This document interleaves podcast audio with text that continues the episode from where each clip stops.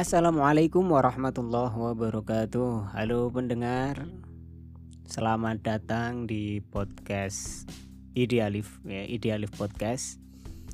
Mungkin suara ini sudah tidak asing di telinga kalian, tapi kali ini kita akan hadir dalam bentuk yang berbeda karena podcast ini podcast personal. Biasanya kan kalian mendengarkan suara saya di podcast Rasul Story mengisahkan tentang kisah baginda Nabi, atau di podcast Takwa Talks berbincang-bincang dengan Bang Wisnu dan yang lainnya. Tapi di podcast ini, ya Idealif Podcast, ini adalah podcast saya pribadi. Jadi lebih personal gitu ya. Mulai dari eksekutif, legislatif, yudikatif, semuanya saya yang pegang ya. Jadi inilah. Baik, podcast ini namanya adalah Idealif. Ya, Idealif itu ada dua kata, idea dan alif ya. Ya idenya saya gitu, ide saya.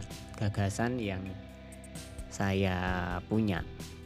Jadi saya pengen berusaha menyampaikan lewat podcast ini gagasan-gagasan, ide-ide yang saya punya yang mungkin bisa didengar atau tidak didengar oleh kalian. Kemudian ya Idealif juga. Sebenarnya saya ambil dari kata idealis sih. Ya, idealis karena saya memang orangnya adalah cukup idealis dalam banyak hal. Ya, harus sesuai dengan ya idealnya saya gitu. Maka podcast ini saya kasih itu ya, saya beri nama Idealif untuk menampakkan sisi ideal menurut saya. Tapi apapun itu, hari ini ini adalah 11 Maret bertepatan dengan 27 Rajab ya, penanggalan Hijriah. Umat Muslim memperingati peristiwa Isra Mi'raj Nabi Muhammad Shallallahu Alaihi Wasallam, dan ya untuk kali ini saya ingin berbincang tentang itu. Ya. Mungkin sebagian orang masih berpikir bahwa Isra Mi'raj ini adalah sesuatu yang mustahil, mengingat kabar yang terbaru manusia baru bisa menjangkau Mars ini. Kabarnya di bulan Februari kemarin ya, ada wahana antariksa yang mencapai Mars setelah mengangkasa selama 7 bulan. Ya, luar biasa. Ini tahun 2021 bro. Dan dalam 7 bulan wahana antariksa kita baru bisa mencapai planet yang paling dekat dengan kita, yaitu Mars. Ya, jaraknya berapa tinggal Google aja ya. Nah, maka orang ya wajar aja kalau mereka lalu berpikir, Isra Mi'raj ini gak masuk akal lah ya, mustahil banget. Apalagi zaman dulu, zaman sekarang aja ini mustahil. Apalagi zaman ketika Nabi SAW itu ya sekitar 1400-an tahun yang lalu ya, itu kan berarti masih belum ada kendaraan untuk naik menembus langit, itu kan nggak ada. Bahkan pesawat aja belum ada ketika itu, belum terfikir mungkin ya, belum terfikir dalam benak siapapun. Lalu bagaimana mungkin hal itu bisa terjadi? Nah, kalau orang Muslim pasti dia akan jawabnya ya pokoknya kita harus percayalah gitu, bahwa Nabi SAW bercerita tentang itu dan ya kita harus percaya. Ya percaya, mau nggak rasional juga ya harus percaya. Nah, ini sebenarnya ada satu cara berpikir yang keliru di kalangan beberapa orang Muslim ini ya. Kenapa keliru? Karena pemikiran seperti ini membuat ya orang yang sebenarnya pengen mendekat dengan agama Islam jadinya kok gitu amat ya gitu. Agama kok dogma ya, pokoknya harus percaya, nggak peduli, nggak rasional gitu ya. Atau bahkan ya pokoknya nggak percaya ini lebih kelihatan kalau ngeles saja gitu. Kalau nggak mampu, ya untuk menutupi ketidakmampuannya menjelaskan peristiwa itu secara rasional, akhirnya dia lebih memilih untuk mengatakan, ya pokoknya wajib percaya, kayak gini. Baik. Lalu sebagian mereka ketika ditanya, kamu ini kok pokoknya percaya aja sih, gitu kan? Mereka akan mengatakan, oh ya, kan kayak Abu Bakar Ash-Shiddiq aja. Abu Bakar Ash-Shiddiq itu kan percaya dengan kejadian Isra Mi'raj, dan dia diberi gelar Ash-Shiddiq ya, yang membenarkan konon karena ketika banyak orang yang meragukan tentang peristiwa itu, Abu Bakar Ash-Shiddiq tanpa pikir panjang dia langsung membenarkan peristiwa itu karena itu adalah dari Nabi SAW. Ya, jawaban ini nggak salah sih, bagus juga bahwa Abu Bakar Ash-Shiddiq memang membenarkan itu. Tapi Abu Bakar Ash-Shiddiq itu bukan orang yang pokoke sebenarnya ya. Bukan pokoke, tapi dia punya logika kepercayaan dia. Logika kepercayaan Abu Bakar Ash-Shiddiq ketika itu kan dikisahkan dia mengatakan, ya wallahi, demi Allah, kalau Muhammad yang mengatakan, ya sungguh beliau adalah orang yang jujur, orang yang perkataannya selalu benar. Ya, jadi logikanya Abu Bakar Ash-Shiddiq adalah Muhammad nggak pernah bohong. Ya, kalau Muhammad nggak pernah bohong, ya apapun yang ia sampaikan pastilah sebuah kebenaran. 1.000.000 kali dia nggak pernah berbohong, maka 1.000.001 ya pastinya dia adalah kebenaran. Ini logikanya Abu Bakar Ash-Shiddiq. Ya, kalau kita mau ikut, bagus sekali. Tapi masalahnya ketika kita mulai berpikir, jangan-jangan iya ya, ya masa nggak masuk akal nih. Tapi harus percayalah. Nah, ini kan berbeda. Ya, berbeda antara kita dengan Abu Bakar Ash-Shiddiq. Kalau Abu Bakar Ash-Shiddiq, ya pokoknya, bukan pokoknya ya, ya Muhammad itu orang yang jujur, dia nggak pernah bohong, maka kali ini dia juga pasti tidak bohong. Itu logikanya Abu Bakar Ash-Shiddiq.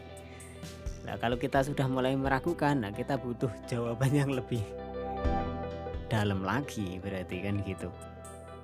Nah, mungkin kali ini saya ingin memberikan satu logika agar, bukan logika sih ya, penjelasan sedikit agar kita bisa menampik was-was ya dalam hati tentang masalah Isra Mi'raj ini. Kalau kita membuka Quran surat Isra ayat 1 ya, di situ adalah ayat yang paling utama yang dipakai untuk menjadi dalil ya tentang peristiwa Isra Mi'raj itu. Di situ Allah Subhanahu wa taala berfirman, a'udzubillahi minasyaitonirrajim. Bismillahirrahmanirrahim. Subhanalladzi asra bi 'abdihi lailan minal Masjidil Haram ilal Masjidil Aqsa alladzi barakna haulahu linuriyahu min ayatina innahu wasami'ul basir. Yang artinya adalah maha suci Allah ya. Maha suci dia yang telah memperjalankan hambanya di malam hari dari Masjidil Haram hingga Masjidil Aqsa yang diberkahi sekitarnya untuk agar kami menunjukkan kepada dia sebagian dari tanda-tanda kekuasaan kami. Sesungguhnya dia Allah adalah zat yang maha mendengar lagi maha melihat. Nah, kalau kita memperhatikan ayat ini kan di sini Allah Subhanahu wa taala berfirman, subhanalladzi asra bi 'abdihi laila.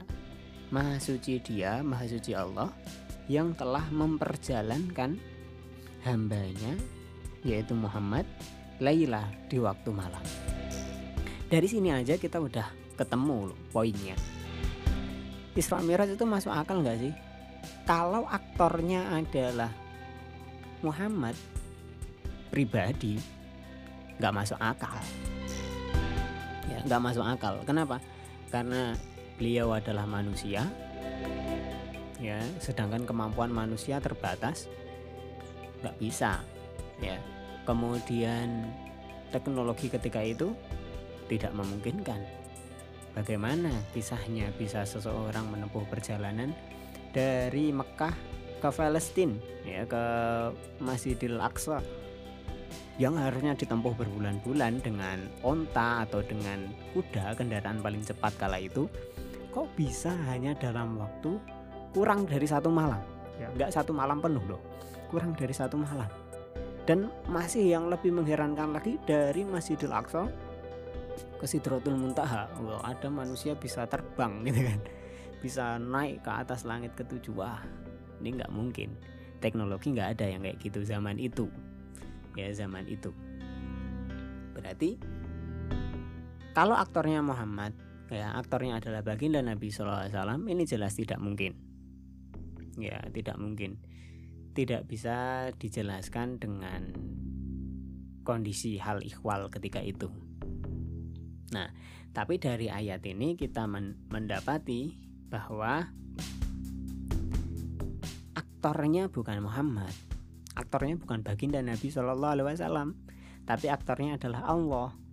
Ya, Subhanalladzi asra bi'abdihi laila.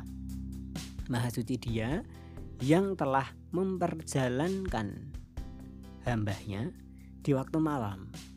Jadi di sini Nabi Muhammad SAW itu bukan aktor, bukan subjek, ya, bukan subjek, tapi adalah objek.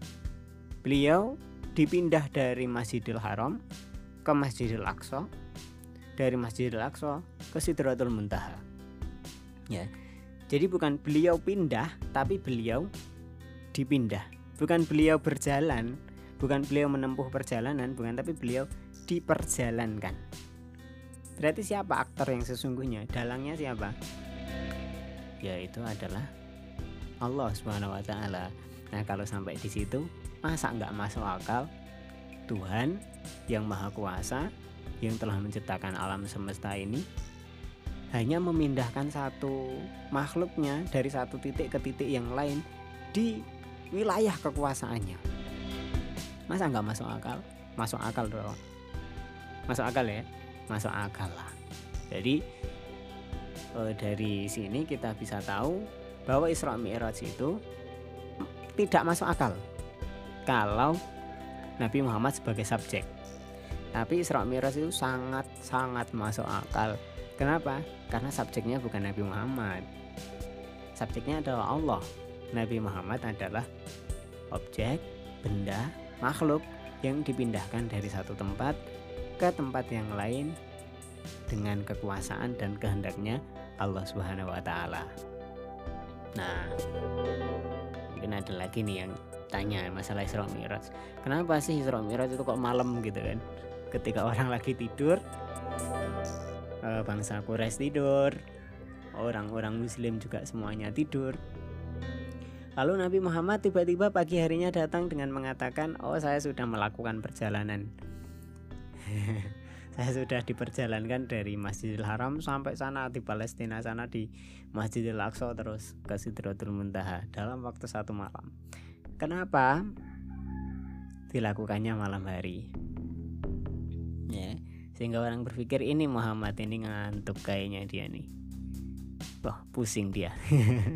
Halu ini dia nih, kalau zaman sekarang ya. Halu ini dia. Nah, kan gimana ini?